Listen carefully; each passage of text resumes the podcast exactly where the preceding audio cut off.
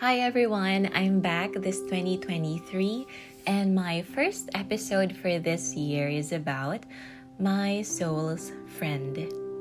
There is a song that I've listened to recently. The title of the song is Run to the Father by Cody Carnes. I believe this is a famous song, and one of the paragraphs in the song goes like this My heart found a surgeon my soul found a friend, so I'll run to the Father again and again, and again and again. This totally touched my heart deeply because basically, this kind of summarizes my entire spiritual life.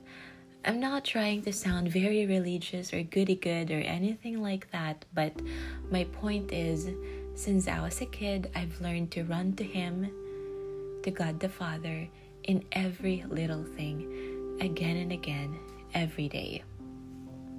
When I'm heartbroken, or in my waiting season, or when my prayers are finally answered, I run to the Father.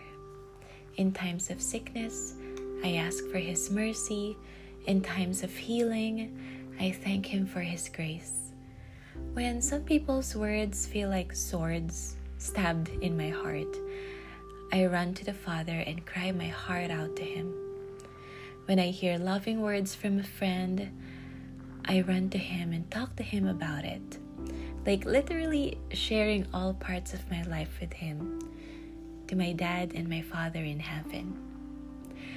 I place all my burdens to His feet, letting Him fix it, and perhaps He'll make it like a beautiful mosaic and all the good things that I have at the moment came from Him alone. To my dear listeners, the Lord said in Revelations 3:20, I stand at the door and knock. If you hear my voice and open the door, I will come in and we will share a meal together as friends. I hope and I pray that as you hear God's invitation in your life, you'll say yes to Him over and over again. Amen. Thank you so much for listening. I'll see you next in February. Take care, everyone.